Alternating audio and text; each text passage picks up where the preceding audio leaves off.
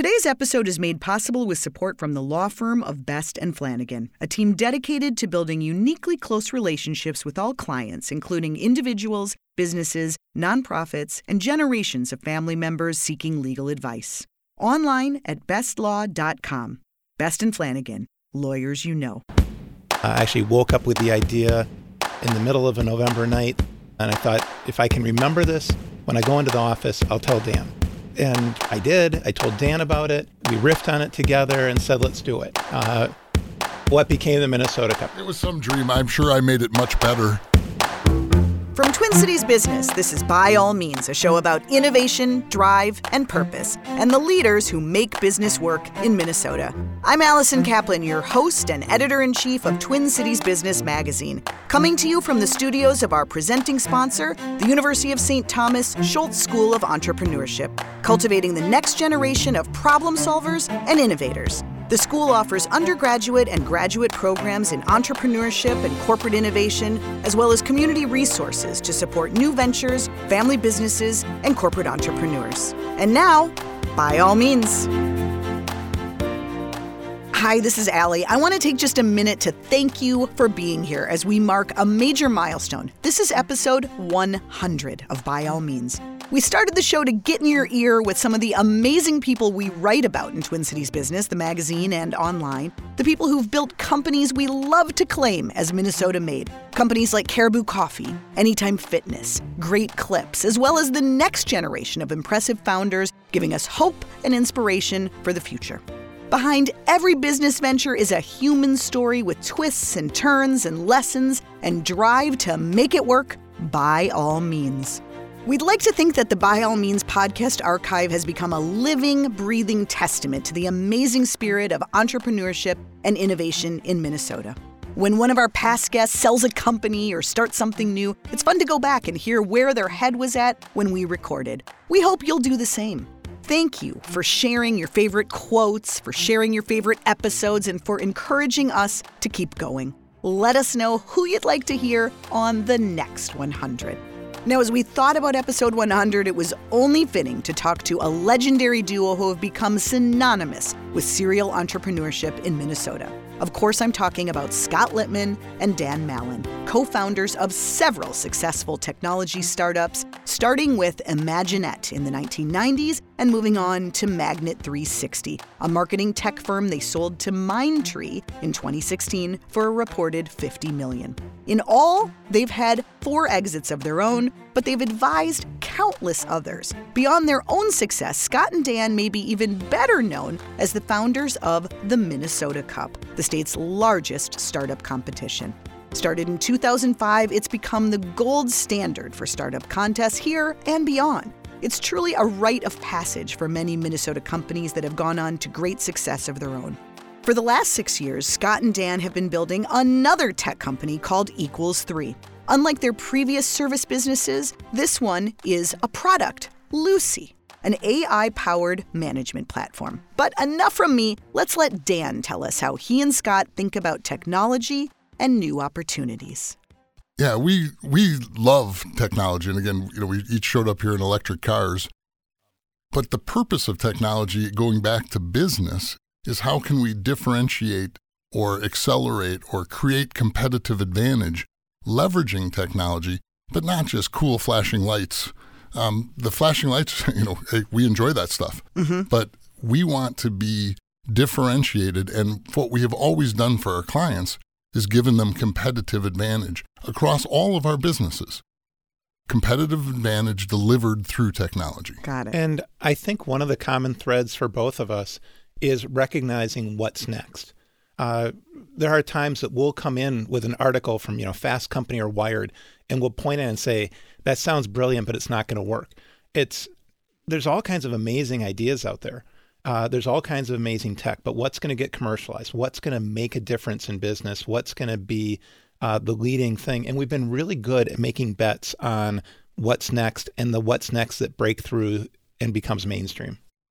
Well, Scott, let me ask you the same question. Do you feel like you were were you born an entrepreneur? Yeah, there's no question. Uh, I'm wired for it. It's in the DNA. And when I was, you know, 12, 13 years old, that's when the the star that was Steve Jobs and Bill Gates both emerged on the scene, Mm-hmm. and I got hooked on two things. One is I got hooked on the technology. Uh, I just love tech. I, you know, and and you know, working with computers. uh, You know, I was the kid that in high school when they had the computer class, I didn't actually take the class. I helped the teacher teach the class. Uh, but the other side of it was I was like, my destiny is to be an entrepreneur like these Silicon Valley or West Coast tech startups. Wow. You know, I love the idea of, of um, the casual professional. I love the dedication to the technology and to the outcome and not having to, you know, wear a suit and play business. mm-hmm. And so, I mean, when I was a year out of the university, I had my first startup Mm-hmm. and I've just been geared for that from, you know, the time I was 12 or 13. How, first of all, do you think the two of you would have been friends in high school? Uh, probably. Yeah. I mean, we have great chemistry together. We enjoy each other. We have fun together. Uh, the the same, you know, the same movies and things drive us. The same tech drives us. So yeah, we, you know, we didn't meet till after college, Mhm. but yeah, we would have been we would have been cool with each other. Okay. I, I, I must say I totally agree. Right, the you know the the challenges that technology brought to us and the things we got to do with it, Uh, you know, started early in both cases. I just want to say I can one up him too. In high school, I wrote the attendance program for my high school, and it couldn't mark me absent, and they knew it, but they they couldn't figure out how. I love it. I mean, I told them I shouldn't say it like, and and my little sister benefited from that also. That's amazing. I love it. I'm curious, Dan, how did your time, given that you just were inherently an entrepreneur, when you went to work for 3M, and obviously 3M has a reputation for innovation, but how did you do in that environment of a big company? you know, it's uh, I have to give them a lot of credit, and I had some great management, and um, and the, you know things that were were said about me during my tenure there are pretty uh, hilarious in in hindsight. You know, things like um, Dan does things for the right reason, which was inferring I don't do them in the right way. Ah, you know, but I'm always I was always striving to make 3M a better place. I had another uh, manager who who was nice enough to say words along the lines of, um, "Just give Dan a, a, an objective, no budget, and he'll come back with it solved." And I used to beg, borrow, and steal um, from all you know all kinds of places, but solve major major things for 3M. I worked from a business unit, but I, I think seven different systems that I created inside my business unit became core to corporate systems delivering the same solution. as two people who love the, thinking about the possibilities and, and see the trends, Scott, how did you, with your very first startup, how did you decide where to focus your energy? How did you decide what problem you wanted to solve? Yeah, well, I think that, I mean, one general thing for any successful entrepreneur is you do have to figure out what's the unmet need. Mm-hmm. And as an entrepreneur, you're starting up with fewer resources than everybody else. So you better be really good at the unmet need. Uh, when I was uh, at the U, uh, there was a specialty Apple dealer uh, dealership in downtown Minneapolis. And while I was still a student, I became its general manager. Coincidentally, Dan and I were both offered the same job, again, without us knowing each other at the time. Unbelievable. Uh, Dan turned the job down to go to 3M, and I took the job. Uh, the company was an interesting learning experience and entrepreneurial journey. You know, so I'm still a you know uh at the U. I'm making professional money. I'm leading a team. Uh, we're doing a significant amount of business, and it really was in the early era of digital prepress. And the thing is, the founder of that company decided that he wanted to get out of digital prepress on the selling uh, computer side because he thought it was going to go uh, to a commodity, which, by the way, he was right. And he got into a different area and angle that was not interesting to me. And I thought, well, the digital prepress, the selling the systems, uh, was going to become a commodity. I thought it still had years left. And so we formed the business around what he didn't want and what I thought thought would be interesting for a few years. And we built that business very successfully. We had customers like Target, where in the era of circular production, we digitized it. Uh, and we did that, you know, we did digitization of package design at General Mills and Pillsbury and other businesses. And then midway through the life of that business, we did make the transition because we saw that that was going to go commodity. And we c- became one of the early internet service providers. which shortly after that, Dan and I connected on all of that. Got it. And then how, and talk just a little bit about the project that you worked on together when you were still at 3M and how did that go? Well, you know, we had this, uh, you know, situation. The internet was starting, and it's funny to say starting because it had been around for you know years. But, you know, but commercially starting, right, commercially starting, um, and uh, and so there was all kinds of what would 3m.com become? What would it be? And and so and I was one of the core team members in, in launching that. Isn't that wild to think about? Oh, like, what is a company? Like, imagine a day before 3M.com. Right, it, right. It's for most people un, unimaginable, and uh, and I was representing what was called the Office Market Center. So all data storage products, all Office products, all you know, post-it notes, all the you know, post-it easel pads, those kinds of things. And so we had uh, we had 2,200 products, Mm-hmm. And uh, and at that time we were publishing a CD that had the content of what these products are because we could send it to all of the distribution and they could use the pictures, the images, there's video, there's audio, whatever there might have existed. So the first thing we actually did was convert the CD database that created the CD and publish it in an automated fashion on the internet. Mm-hmm. Now that sounds pretty typical today. For for almost five years, we were the only person, only people ever to have thought of that, right? Wow. Uh, where we were connecting. So our 3M.com in its first iteration, which Scott and his team built, um, at least the Office Market Center's portion of it, was all data data generated content, and at the launch of the internet.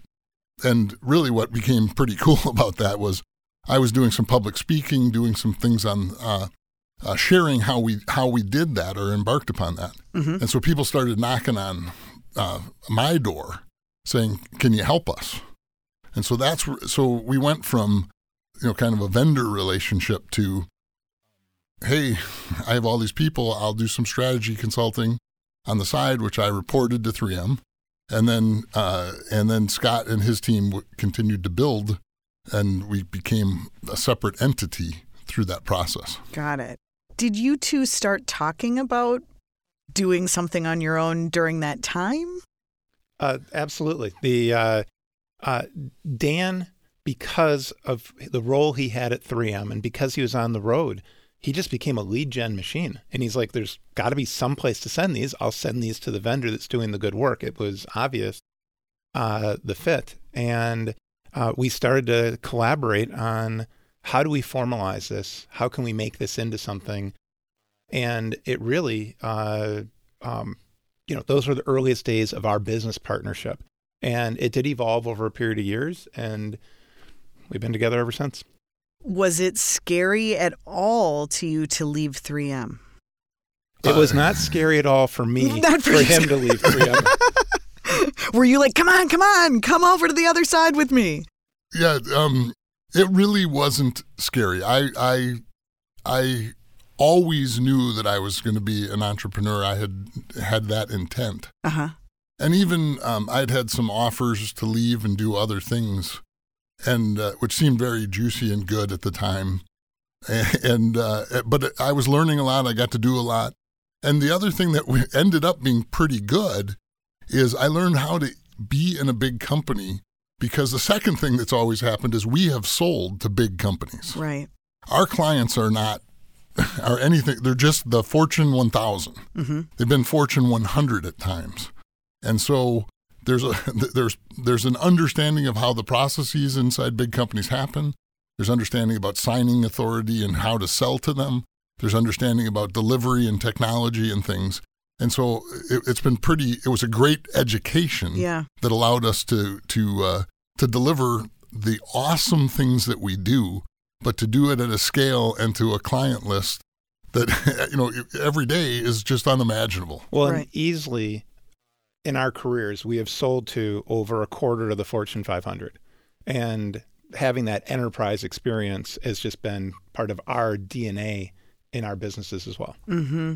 I, I mean, it's interesting, I think, especially today, as entrepreneurship is so intriguing to a lot of young people and they want to just go and do it. And it seems like, you know, it's quote unquote easy to do it. But I mean, we've talked to so many people on this show who have that Fortune 500 experience, especially in this town. So many people who come out of General Mills or Target or 3M and do their own thing. Do you still feel like, do you recommend that when young entrepreneurs come and talk to you? Uh, there's nothing wrong with experience. I just want to I want to say that part of it. Mm-hmm. Um, that said, it's so easy to get into get into business today and do things that it's not always uh, required. The other thing, and we want to honor the the legacy of the great entrepreneurial businesses you just described, Yeah. because Minnesota is an entrepreneurial culture and has been, and 3M, you know, from its origins, and General Mills from its origins, and uh, and the other pieces, and the original Silicon Valley was here Right. which nobody really understands just how much control data and these other enterprises fed our community. And uh, so while they're big companies, they have entrepreneurial spirit, and it's not an outpost of another company. They were founded here, they were created here. Uh, the work ethic here and the opportunity here is just awesome. Big companies started as small companies. Yeah. uh, not everybody's meant to be an entrepreneur. Mm-hmm. We're all meant to be something. And so for the person who's meant to be an entrepreneur, this is a great place to be an entrepreneur. Hmm. And you know, when you talk about, you know, was it scary? If you're cut out for it, it's not scary. You just believe it'll work and you go do it. If it is really scary, it may be one of the signs that maybe this isn't the right path for you too. Right. Um, I'm curious, Scott, when you're talking about how, you know, way far back in high school, you were thinking about, you know, being that Silicon Valley entrepreneur. Did either of you, did you talk about taking this whole brain trust and bringing it out to California? So we've had multiple junctures where people said, "You can't do what you're doing here. Go go west. That's Mhm. where the money is. That's where the businesses are." But we've always looked at it a different way, which is to say this is the best place to do it. And the you know part of it is particularly in the earlier companies that were services oriented, we would build the best services organization within the tech space we were in for the region, and we'd give uh, customers a choice. You can go to the big guys that are coastal, or you can work with the the A team that's right here in Minneapolis, and you don't have to have people get on planes and pay for it. You can have people drive across town, and so we've always relished not only servicing that Fortune 500 or Fortune 1000 type business, we've relished competing against much bigger and better funded competitors, but using home field advantage to win. Hmm. And we actually think this has been a great place to recruit talent. It's a great place to live. And you and why go out west where even though there might be more of it, the level of competition is insane uh, at the same time. When the two of you formalized things and came together and said, we're going to be business partners, you're leaving 3M, we're going to do this, was it around one particular idea or was it just we're a, we're a power duo and we're going to do big things? That, that's a very funny answer to this question. I just want to be clear. Okay. Um, 3M spun off a company called Imation, $2.2 billion spinoff. And uh, I was in that spinoff from 3M. And at the same time, um, Imation became interested in buying Scott's business, which I was a principal in effectively. So Imation bought Scott's business and transfer and um, then which I was a part party to, Mhm. and then they transferred me into my own business inside a Imation, which we proceeded to buy back uh, the two of us, uh, you know, 18 months later or 24 months later, something. Uh, 13. So Details, so details. so right? the, the the key fact here, of course, is we actually didn't even make a choice then. you know, it was like, hey, okay. Um, uh, so the first time we actually worked side by side as as business partners was under uh, uh, you know under Imation's guys, and I was transferred into the business before again we bought it back. Got and it. to the comment of duo, and I mean, for Dan and I, you know, we're both happily married, and we're also happily married as business partners to each other. Mhm. And it is two types of marriages. But along the way, this duo has had partners. You know, the original business I had, you know, Bruce Greenberg and Ray Upaluri. Uh, with Minnesota Cup, John Stavig is amazing, and he is, you know, he is our partner in all of that, Mm-hmm. and really is now the lead partner and has been for a while. Uh, with the Magnet 360 business, you know, Matt Meents, who is a great entrepreneur, was a great partner. In the Lucy business, we have Mark Dispenza, who's from New Jersey, and is just the his tech capabilities are amazing. And so there's a common thread that Dan and I are always together, and you know we have this huge bond. But we also have had partners along the way. Well, In everything you do, do you always know the role that each of you plays? To, uh, tell tell me, how about if you each talk about each other's best characteristics? Wow, that's oh, a, whoa. You're saying you're saying there's good inside. Uh, we were both ready to talk about our individual best no, no, no, characteristics. You No, no. each describe each other's. How about that, All right, Dan? let, let me let me jump in. Um, there's two things. First of all, we do know each other really well, and through that process, we know what is the right, uh, who is right, and in each situation for a- almost anything. Mhm. That said, we also know that we can back each other up, and part of the power of this partnership is at any given time, whatever happens, whatever in our lives or in the business world, we have each other's back. Mhm. And so, and that's a big piece of partnership. Um, you know, it's funny. I have such deficiencies in who I am, and Scott is so awesome at at these things that in in lots of ways. And I've had this is a conversation we've had. I've had with my wife. I've had with others. I wish I could do half the things he does, and uh, and his organization and detail and all kinds of things just blow my mind, and I, I admire it and uh, you know he's got an empty inbox and I have ten thousand uh, you know messages kind of thing, and uh, but uh, and a matter of fact, if anything's in his inbox overnight, it's usually something he has to make sure I did.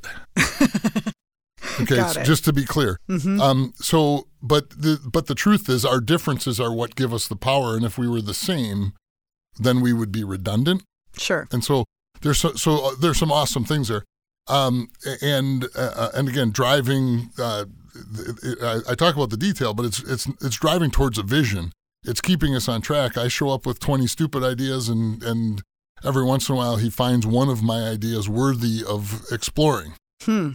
And and it's that meter and growth that has just been an awesome awesome partnership. Okay, Scott. What about you? D- messy inbox aside, what what does Dan bring to this partnership? So, uh, so Dan, Dan is amazing, and you know one of the things is like, what roles do we play? Usually, I play the sales and marketing role, but there are times where there is sales and marketing brilliance that comes from Dan. Dan usually plays the operations, security, IT side, and there are t- there are elements of that where I'll step in. And so, even within our clear responsibilities, we sometimes overlap or even know when to give the person the ball for a carry before it comes back. Hmm. Uh, between the two of us, Dan is more typically going to be the bigger, more visionary thinker.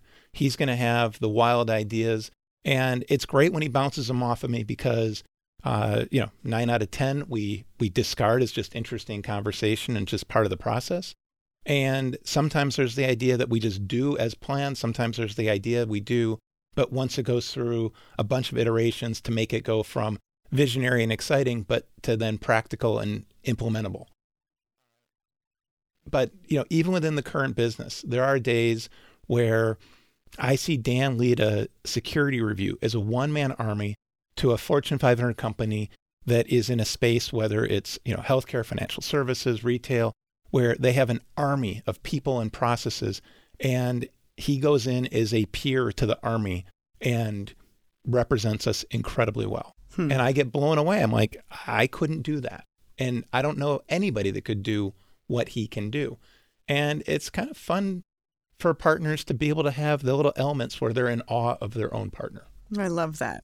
So, what was the big idea that precipitated Lucy, the company and the product that you're working on now? Well, originally it was Mark. Yeah, we, yeah, he's not here. Uh, the other guy. Yeah, he's not here. Okay.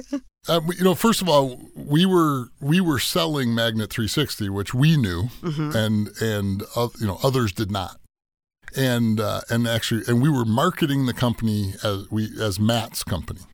So Matt was going to stay on, and we we were exiting stage left. So you felt like you had done everything you could do with that? Yeah, well, it, it turns out a whole bunch of things, but also there's an element of um, we we made a pro forma P and L without our costs in there that we so we got paid more to sell it without us. you know, there's there, there's funny facts behind everything. But yeah, we had done it. We were comfortable with where we were. Uh, it, Matt had a, just an awesome vision and, and a place to go, and so we thought it was time to do something else. When we get back, Dan and Scott delve into AI. That's next after a word from our sponsor. Today's episode is made possible with support from the law firm of Best and Flanagan. Understand, identify, manage, protect, and realize the value of your intellectual property and other business assets. Expect a customized approach from Best and Flanagan, with legal advice carefully tailored to protect your interest within the context of your overall business strategy, goals, and vision. Best and Flanagan, a legal team dedicated to understanding where you want to go and helping you get there. Local advocacy and advice from lawyers you know. Online at bestlaw.com. Coming up, Dan and Scott talk about what the Minnesota Cup has taught them about entrepreneurship. But first, a partner is pitching the dynamic duo on a new sort of AI management tool. Take a listen. Yeah, and really, Mark came up with kind of three core ideas. How could we use AI to optimize media? How could we use AI uh, to better target audiences? And how could we use AI to enable the people doing either of those functions with better research information? And we built out all three things in the first iteration of Lucy. And we had sold all three things to various customers. But as we kind of went through the process, and really, Mark was the inspiration for the three legs. But as we went through the process, we started to realize that in the area of media optimization, as much as we could do really cool work, it was still more work for hire than it was product. And there were too many competing interests with too much money and we weren't going to be able to stand out far enough. The audience space, we quickly realized, you know, there are, you know, billion dollar companies that that's all they do, and we weren't going to compete there. But we found that what was really the third idea, which was how could AI arm people with the right research at the right time, we started to realize that that really was the whole area of knowledge management. And that was an area that every business has a problem around. And it's something that content is built not to be, there's no consideration for it to be found. And when I say that, when you think about the public web and Google, mm-hmm. every page is screaming, pick me. But when you think about every PowerPoint or PDF or Word document or internal audio or video, it was never generated to be found. It was generated for the purpose of that presentation, that delivery via email, that to that audience. And yet most of that data, which is so valuable, goes unused within 30 days of its creation. And so we thought this is a problem where we could do something with AI that'd be amazing. And that really is where Lucy started to take off from there. And so, what does Lucy do today? Lucy is an answer engine. It's her job to find the right answer for the right person at the right time. And as an answer engine, powered by some pretty amazing natural language AI, she works with a variety of companies. Initially, it was around research and insights. Uh, you think about large Fortune 500s like Pepsi and Kraft and GSK, and just having immense volumes of this kind of data. But increasingly, she is supplementing that with HR and digital learning. Think about the new employee that comes into an organization. They have no idea what precedes them. But mm-hmm. if they ask Lucy, where do we have this? What are the conditions for this? Where does where is the study for that? Lucy just gives them the answer. Not here's a list of documents, but here you want this on page 17 of this PowerPoint. You want to go to minute 13 and 12 seconds of this video. By the way, both those things are relevant answers and they're from different systems. I'm going to give them both to you. Can Lucy also say you should kiss up to this manager because that's the one who's going to get you promoted? Not uh, yet. You know, Is that next iteration? No, there. So um, the, the funny you say that, but there are some systems that inside companies that are about finding the right resources, finding, making sure who's working on something, what you need. And one of the things you know Lucy does is connect to systems also. So by asking the right questions in Lucy, you might get a document, you might get a video, you might get some third party data you've licensed and you also might get taken to the system that has that that has that answer And so, yeah, the, the the short answer is yes. We can we can help that. we can help uh, employees succeed better by uh, hopefully not kissing up, but finding the right resources to get the right answers and and and you know at some level it's about making better decisions faster, right? Mm-hmm. And uh, and so again, those who've been in big companies, somebody comes and asks you a question, I don't have the answer, I'll get it for you. You go back a week later, here's the answer, and the executive turns to you and says, I had to make that decision five days ago. Hmm. Right? They didn't have a week to get the right answer. They have to make it with the information that's available to them today, today or tomorrow. And uh, and so Well, we we had one of these today. Uh, Dan and I were in a conversation with our team. There's a, a one of our key customers, and the discussion was around you know things related to billing terms and renewal. And you know the thing that was floating in my head is people are trying to remember what they were. And so in the middle of the conversation, I just asked Lucy for this customer, what is, you know, what are the terms around this? And I got exactly the paragraph. I had it in, you know, eight seconds. And then I, you know, copied it, pasted it, put it right into the conversation, said, this is the this is the foundation. We operate around this. Wow. And it just was an immense time saver. And when you say you asked Lucy, how did you say it? Did you think it? Did you type it? How So does it actually work? Uh, the primary interface has always been web based. You know, we're a web based app. That said, increasingly we're integrated to messaging apps so that people on their phones using like Teams or Slack can just ask. And Lucy can respond through those channels as well. And and when you say audio, uh, audio, we we we've already developed audio and turned it off. Um, and if and the reason is audio still introduces too many errors, and so um, and and anybody who's used Siri or Alexa or uh, and these companies are spending billions of dollars to to get that right. Mm-hmm. And um, how often is it just hundred percent right? Mm-hmm. Uh, it's it's uh, often. too much. And then the second piece is most of our answers come back in a visual form anyway. So you'd be asking through your computer or device, and then you'd get something uh, visually back. Although there can also be an audio version of that. Got it. How is this technology different than general search engines that we're all accustomed to using? In some ways, you know, Google really isn't a search engine. Google is Google's a, an answer engine. Uh, you know, the more you express yourself fully to Google, the more you're going to get the right answer. But the content in Google is in the public domain. Uh, The content in Google isn't really always very verified. You know, you get what you get, and the um, and so when we apply this to data for companies, we're looking at what is the data they own that is explicitly not in the public domain. What is the data they license, the subscriptions they have to organizations that provide really high level, in depth reporting? And that is not searchable in the public domain. So Google is an answer engine, Lucy's an answer engine, but Google is an answer engine against the public domain. Lucy's an answer engine against the data that is owned or licensed. Got it. And and your customers, by and large, are big companies that are either big companies or uh, companies with immense data needs, particularly around unstructured data, data that's in you know document types like PowerPoint, PDF, Word, audio, video, wikis, things like that. You've been at this one for a, a- handful of years now, right? We're we're six years in. Does that does that feel like a lot to two renegade entrepreneurs such as yourselves? It feels like more than a decade. so how do you know? How do you know when it's time to exit? When it's time to sell this thing and move on to the next idea? Well, um, you know, the market. Uh, truth is, the market will will lead us there, and and when, when it's the, when it is the right time. You know, Scott said we started with uh, three parts to this product.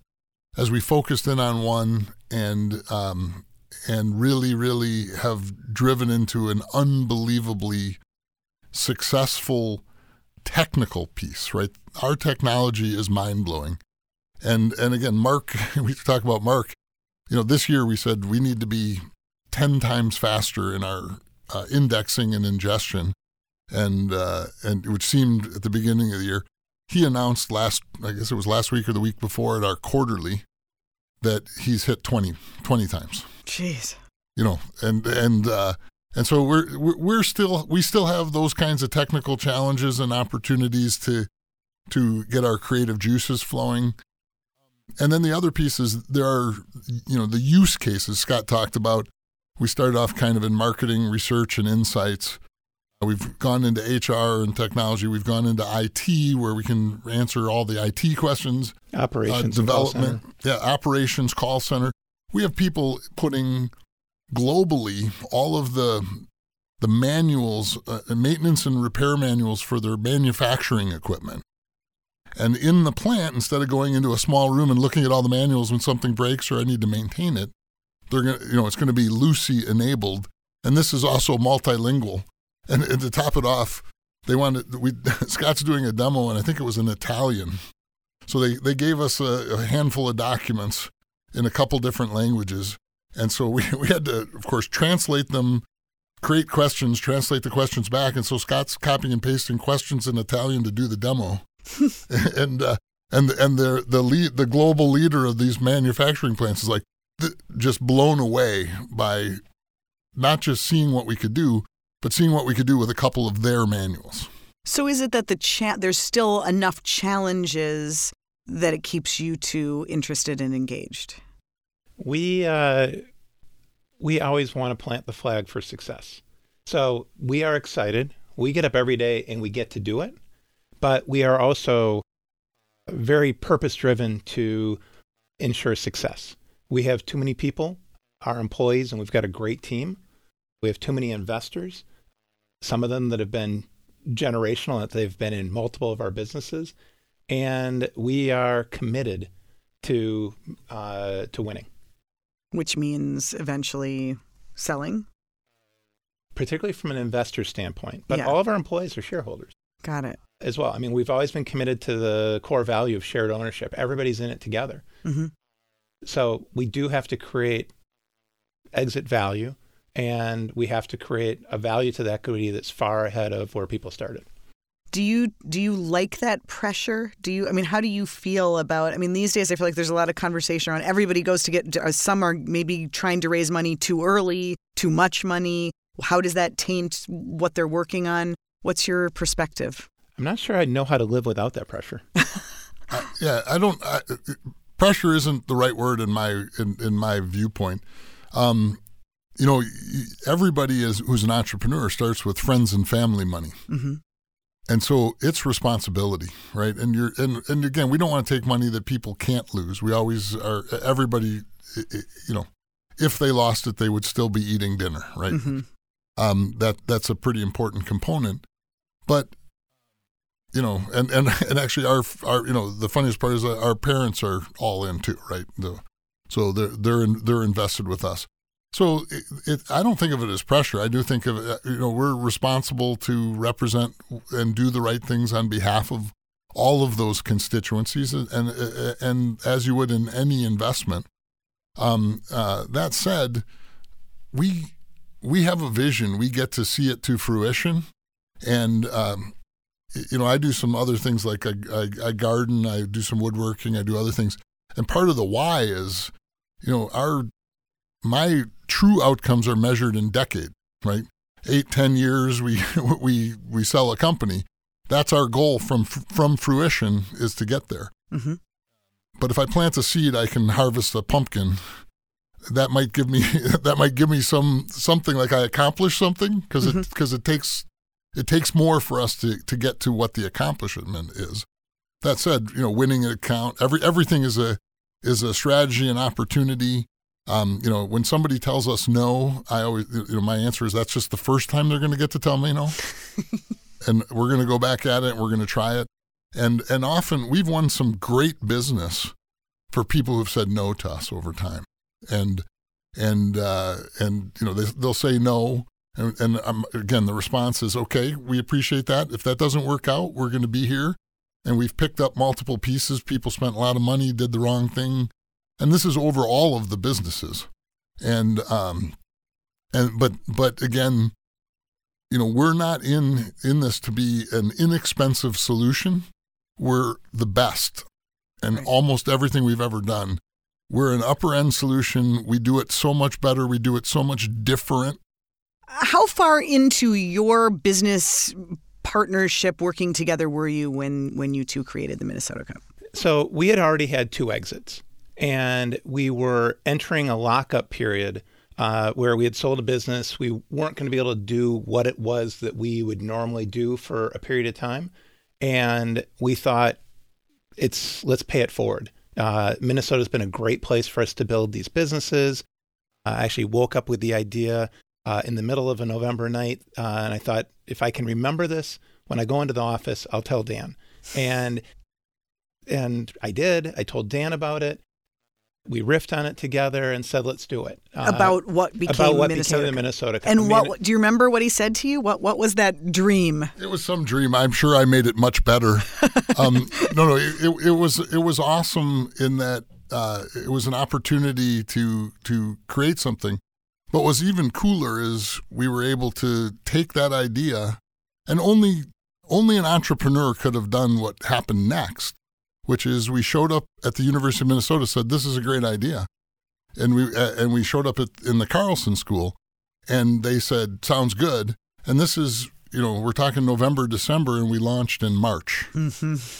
press conference with the governor, uh, public launch, uh, and yeah, I mean the rest is history. But the thing I wanted to comment about it is when we created the Minnesota Cup, there really wasn't there wasn't a significant formalized entrepreneurial community. There's there's a great history of entrepreneurism, but there weren't programs, and there were a few things that were starting to pop up at the same time uh, in the tech community. You had kind of like Minnebar, mini demo that uh, kind of came within the year of after we launched.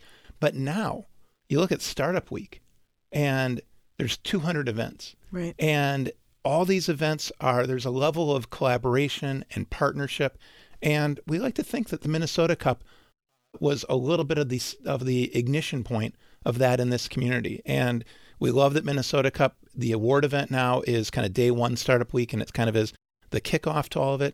We love how Minnesota Cup bound a state government, the University of Minnesota, media like Twin Cities Business, all of the corporate partners from Wells Fargo, General Mills, and a host of others, and how we've had, you know, so many participants.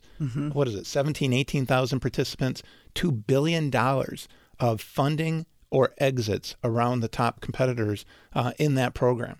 And, you know, it all started with, you know, an idea that we said, let's make it real.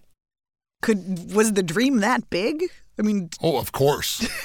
of course. No, I mean- no, no. I mean, the the funny part is, of course not, but Yeah. also of course because Yeah. we don't we don't think small, uh huh. and so I don't know that we would have laid that out um, uh, quite as much. But what we wanted to do was create an environment. And matter of fact, we used the words back then. We wanted to change the weather for entrepreneurs in the state. Those were actual words in year one. And so that in the act of changing the weather, yeah, this is a logical outcome. But I might add, you know, 20 years ago, we weren't thinking 20 years ahead ever. Yeah, but think about, you know, we had a meeting when we brought the idea to the U, and we met with Jim Campbell, who previously had been, you know, CEO of Wells Fargo and was interim dean at the Carlson School, and we met with Dave Cleveland. And Dave had put an endowment at the Carlson School to support entrepreneurs because he had come off of was a Riverside Bank that he had sold to Associated.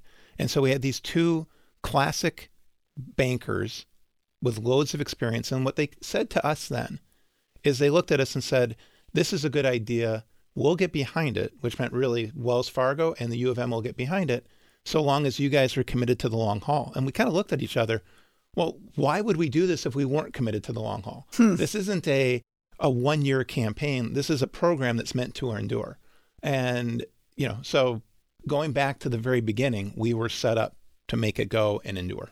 So, and you're still involved. Absolutely. Yeah.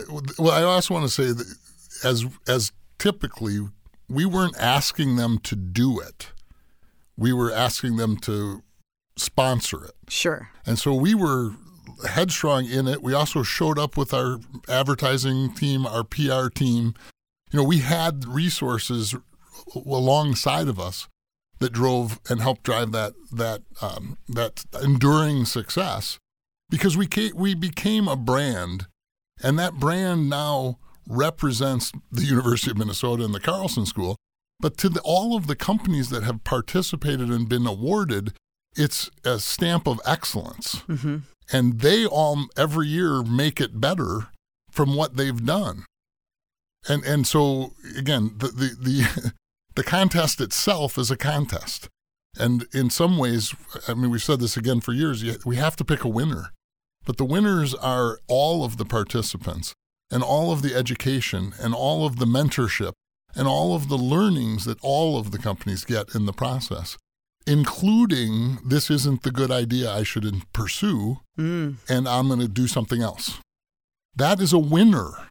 Mm-hmm. Because the, the the the end of the putting the resources against something that isn't a winner, right? And and uh, and again, talking to the individuals that that we bump into at Best Buy or or at the gas station who thank us for you know what for what they got out of it and not somebody and, and it's the companies that we've never heard of and we're part of it but i can also tell you the first years i mean we read every application we you know we participated at every level do you have any idea how many applications you had the very first year yeah, we had uh, uh, 678. Oh, really? In year one? That's amazing. And uh, but how many did and you have we, this year? And we read and we read every single one of them. Yeah.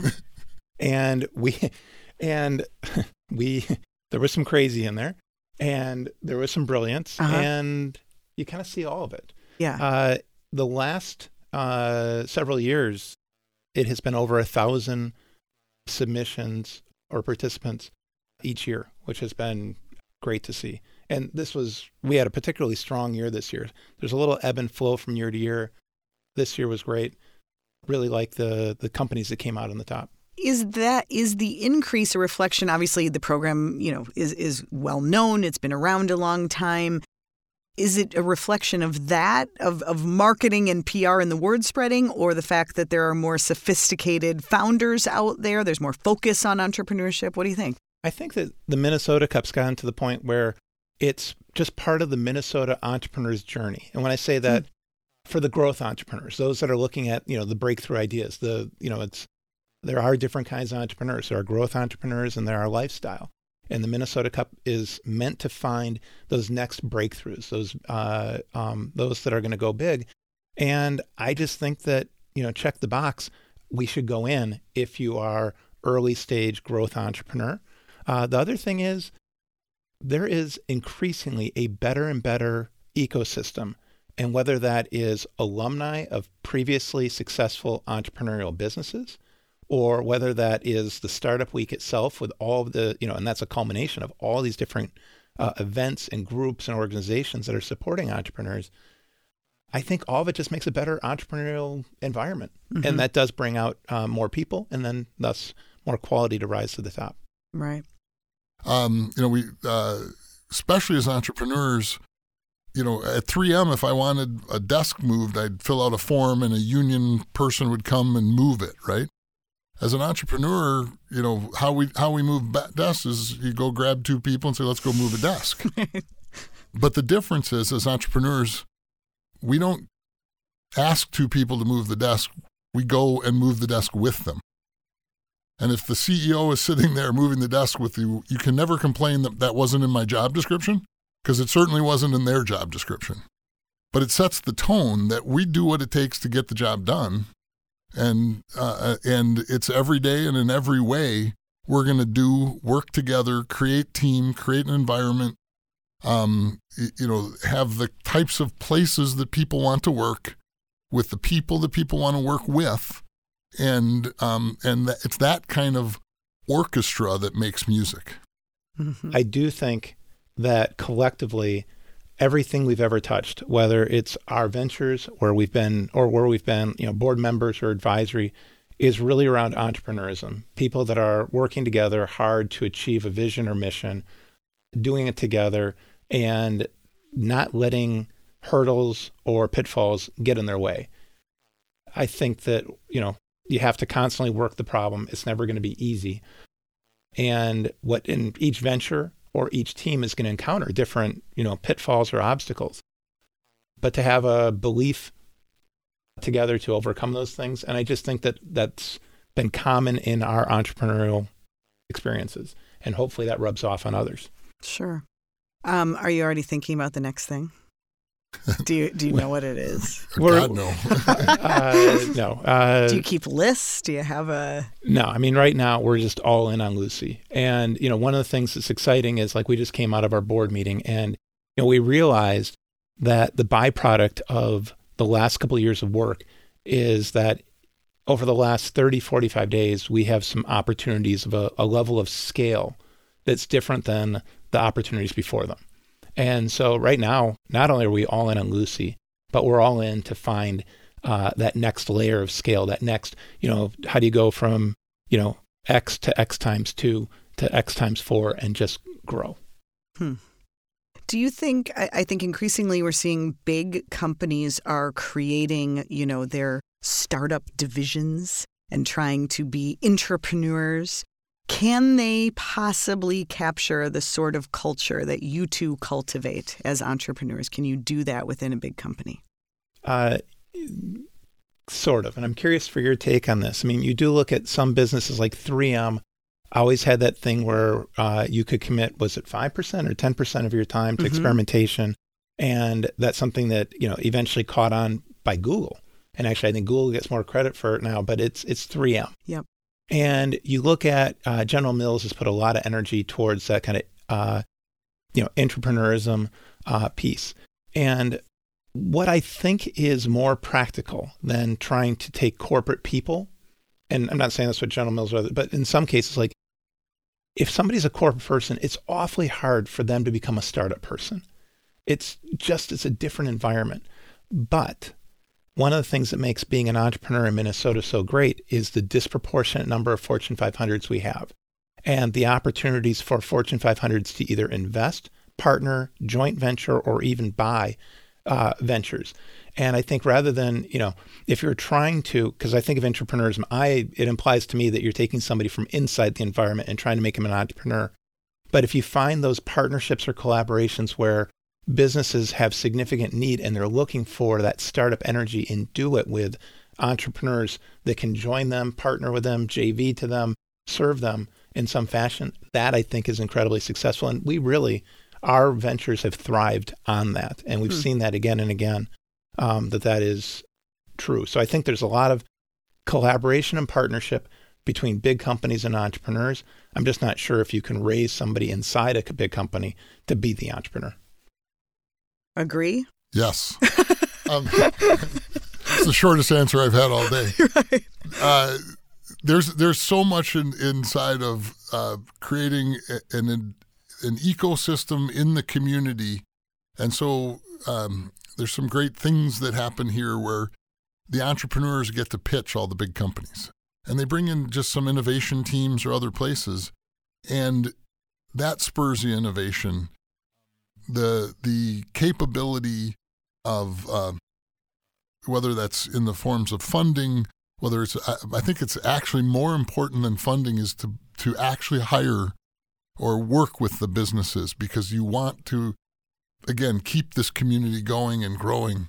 And and uh, and sometimes you know we see uh, there is no part of the core decision process that says is this a local vendor now there there are you know there are programs for disadvantaged communities which are awesome but why don't the big companies also say, "Can I work with somebody locally?" Hmm. And uh, and and and and in doing so, again, furthers every part of our community in in great ways. Uh, and some of the companies do awesome jobs of farming systems, supporting, uh, providing access to tools or other things, resources to people, uh, creating incubators or you know specific incubators around you know, food or ag or, or retail or whatever. There are great things going on. Mm-hmm. Uh, but there just is an element of, hey, buy local, but buy local to a big company means let's work with local entrepreneurs. Have you two ever had a big failure? Oh, we've, uh, uh, first of all, we've had many failures along the journey. We just haven't had one that's been fatal. Uh huh. Uh, in fact, some of our biggest blunders and mistakes have been the turning points or tipping points on what did we learn? How did we improve things? And I believe every one of our ventures has had at least one major colossal turning point, tipping point that was all built around a horrific mistake we had made along the way. Um, but it's important that you figure out how to learn from it and grow and be better. If you if you're in sports, your your activities and your your performance is reviewed every day in the newspaper, mm-hmm. right? And and good or bad, that that that happens. And for us, you know, we do spend a bit of time reviewing what happened and how we can do it better. And that's just in, it's introspective, but it's also done quarterly with our with our leadership team and and other things. And uh, and even actually, Scott described an instance where he used Lucy today. And of course, I sent him an email and we put it on our issues list for Monday morning because there was an element inside there which we should have caught. And, and, and we hadn't caught it. And instead, we're it, it, we're in this actual conversation with a client. In the midst of it, Scott uncovered something, and my answer was, "There's a process error that we had." Mm. Right, and so uh, this is today, right? Literally but today. Those, but that, those are that, tr- was, that was a speed bump. Yeah, um, that's what I'm saying. Like, we have yeah, there no, ever no, been one no, where you've gotten far no. down the road or raised money and went, "Uh oh, this idea just isn't going to work"? Yeah, well, so the Magnet 360 business it's insp- inspiration because we talked earlier about like you know how does the earlier business inspire the next one when we sold the prior business imaginet we became part of wpp the world's largest holding company of ad agencies and media companies and we saw things that were great in it but we also saw things that were flawed and so when we made magnet 360 we came up with a network model to make a better holding company that was the original inspiration and you know to make a very long story short on it we made our biggest investment at about year three. And it's something that our mentor and board member, uh, chairman of the board, Skip Gage, adamantly said, don't do it. That's a huge mistake. It's not going to work. I don't trust it. And we did it anyways. In fact, really, I pushed it through. It, it, I get credit for this one. And it was horrible. It was as close to making a fatal decision for the Magnet 360 business if I could if I jumped and I grabbed the steering wheel, I drove it as fast as I could to the to the ditch. Hmm. Uh, as a board member and supporter, I never got an "I told you so" from Skip. He just put his hand on our back and said, "You know, what did we learn? How are we going to do this?" And we learned a lot from that experience, and we reformulated the entire vision of what Magnet 360 would be. Hmm. And our and when I say that, I mean it wasn't just a marketing slogan. It was we changed our model from a network model to a direct model. We changed our um, the profile of, of how we worked with customers, how revenue worked, everything. And for and Skip could be a pretty tough board member. Sometimes we'd go into board meetings thinking, "Man, we just killed it this quarter. We did great," and you wouldn't get the pat on the back. You'd get pushed to do better. But on that one, where he totally said, "Don't do it," and we did it anyways. He was nothing but supportive. Hmm. And he just helped you build yourself back up. And we rebuilt the business around that terrible mistake. Wow. And actually, I want to give Skip another piece of credit because we learned an awful lot. He was an awesome mentor and and friend um, in the long term.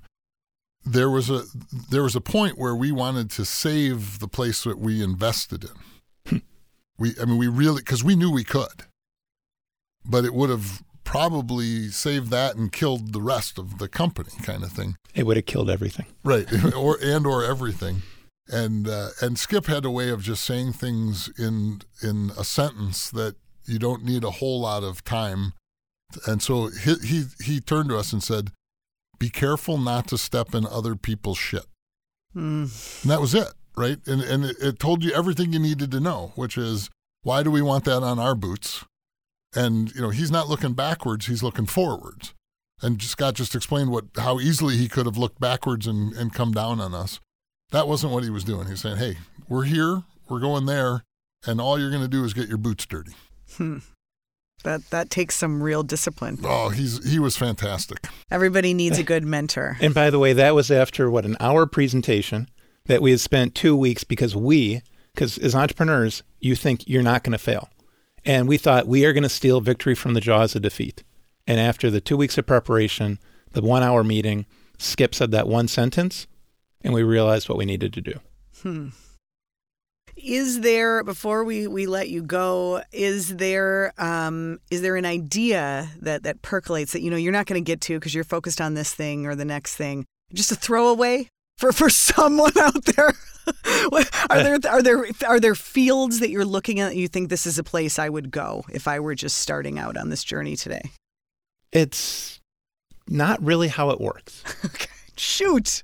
Um, but I will say that you know we both have from a family standpoint, we both have kids. His are a little bit older than mine, but you know, he goes from in college to what five year five years out, and I've got you know a daughter that just graduated high school and a son that's still in.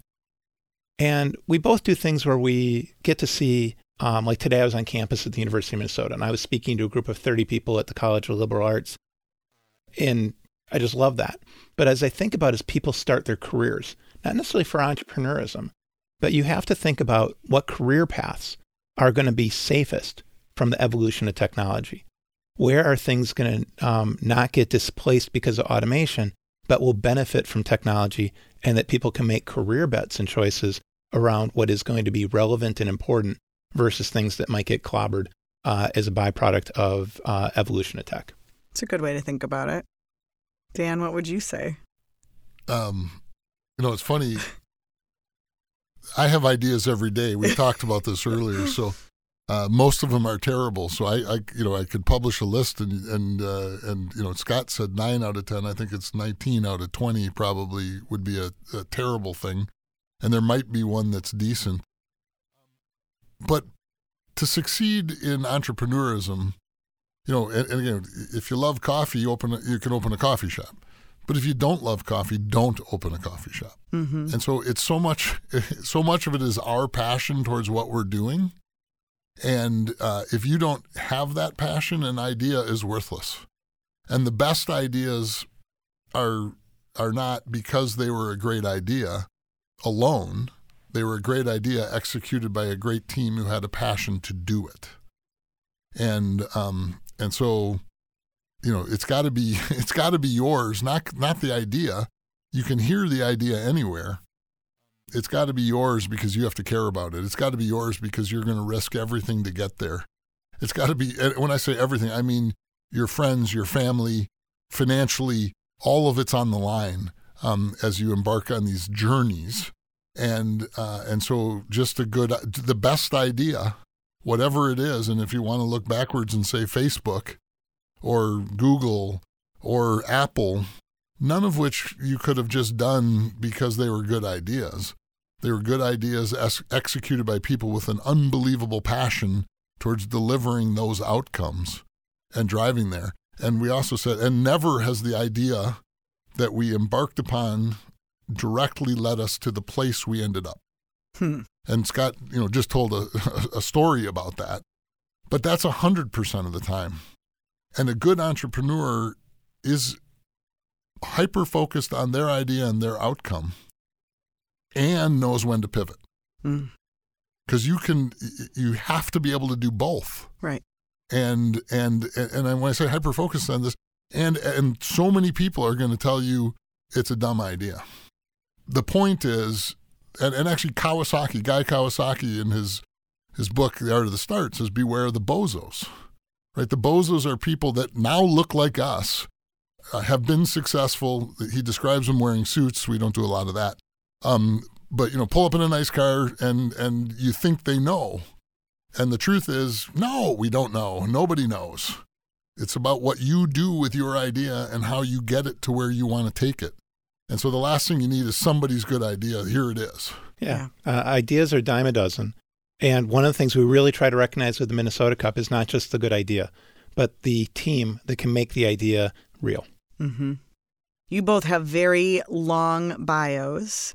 It's a lot to fit in. If you had to call out the thing that you would most want to be recognized for, and I know you're not you're not nowhere near done, what would it be? What are you most proud of in this amazing career and journey that you've had together? We kind of talked about it earlier, but the thing that I'm most proud of is the alumni of our ventures and what they've accomplished. Uh, I mean, you know, it's I'm excited about what Dan and I have done together, but it is so cool when we see a team that met through our venture and then goes off and does their thing and they work their passion and make it a big win. Mm-hmm. It's it's pretty cool. Yeah, I'm I'm hundred percent there. Uh, it's it, you know, again we we work for big companies. We make technology. We help them compete competitively. None of which, you know, in the end makes you proud. Like I changed the world. I saved lives. I did all kinds of things what does make us proud is watching uh, others succeed. Uh, in, in, you know, and and then the, and actually our next generation, as we look at our children and and the things that they're going to do, um, and and be you know as they grow and become whatever whatever that is. Um, and the Minnesota Cup is a big part too, right? It's hard, you know that we have our alumni and the Minnesota Cup alumni, and between that, uh, hopefully we've changed the weather in Minnesota. You're both so incredibly inspirational. Thank you for spending this time and all the wisdom that you've shared with us. Really appreciate it. An absolute pleasure. Yeah, thank you. What a great story. You won't find two more generous entrepreneurs, and they just completely embody and represent the spirit of entrepreneurship right here in Minnesota. Now, they talk about this topic of being wired for entrepreneurship. Both Scott and Dan said they were born entrepreneurs. Can you be trained as an entrepreneur if you don't feel like you were born that way? Well, let's go back to the classroom with the University of St. Thomas Schulze School of Entrepreneurship. Professor John McVea has a lot of thoughts on this topic of are entrepreneurs born or can you be trained? What I love about this story, uh, about the Minnesota Cup, and also this being your hundredth uh, show, yes. it shows this rich ecosystem we have here of entrepreneurs in Minnesota. So it raises that question why? Well, I think a different perspective on this is rather than wondering why are these people so entrepreneurial, is to look back in history and realize that innovation and trade is a natural human trait that we've had for millennia. It's not a new thing imported from Silicon Valley.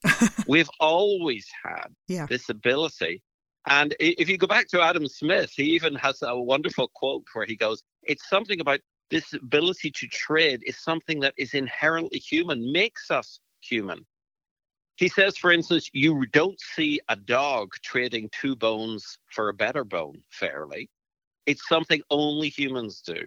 We have this natural tendency to try to do something for our neighbor mm-hmm. in a way that helps our neighbor and helps our neighbor focus on what they do best.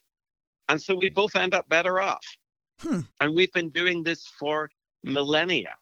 And what's also interesting then, if we combine that with some of the work of a psychologist, Edward Land, who uh, looked at young people at five years old, 10 years old, 15 years old, and as adults. Mm-hmm. And he looked at their innovative capacity, not problem solving, but how innovative they are.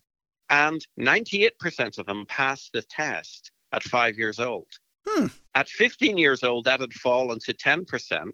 And by the time they were adults, it had fallen to 2%. That's so depressing. What, what was, happens? Well, well, what he says was you be excited about that, not depressed, because what it shows it shows we're all naturally inventive. Human beings are naturally inventive creatures. We are all wired. We should have high expectations that most of our young people have got this ability to trade and to innovate. And it makes our world and our society richer because of that. And so, you know, we've got some fantastic institutions in Minnesota that have preserved this. We've got the Minnesota Cup, we've got 3M, we've got the Schulze School of Entrepreneurship.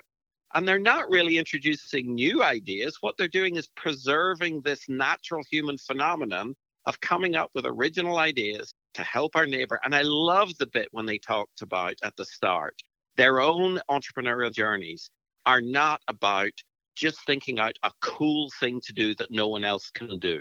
Mm-hmm. Because that's an art, right? An artist does a cool thing that nobody else can do. Mm-hmm. What they say is we have to focus on doing something cool for someone else in a way that helps someone else by differentiating and adding value. That's what innovation is. It's not just novelty. It's cre- it's an inherently social process, doing something for someone else in a way that helps them and helps you.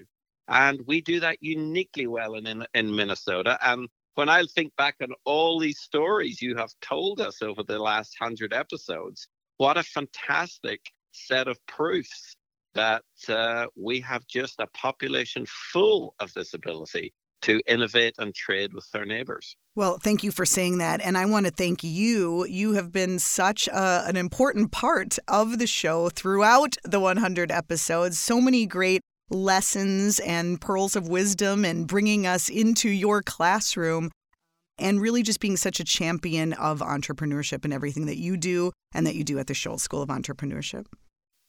Well, thank you so much. We've only done a 100. We've probably got another two and a half million Minnesotans to work our way through. we got a lot more to go. I look forward to the journey. Okay, then we'll talk to you again soon to be continued. Absolutely. Thank you so much, John McVea, and thank you to our presenting partner, the University of St. Thomas Schulze School of Entrepreneurship. Of course, you got a hundred episodes to go back and listen to if you haven't heard them all, and we'll have more fresh episodes coming your way in no time. Thanks so much for listening to By All Means.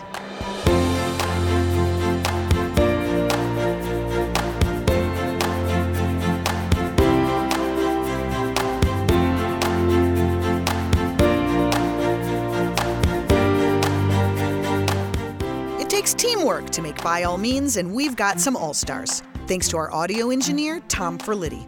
Digital support is Ricky Hannigan and Dan Nepo.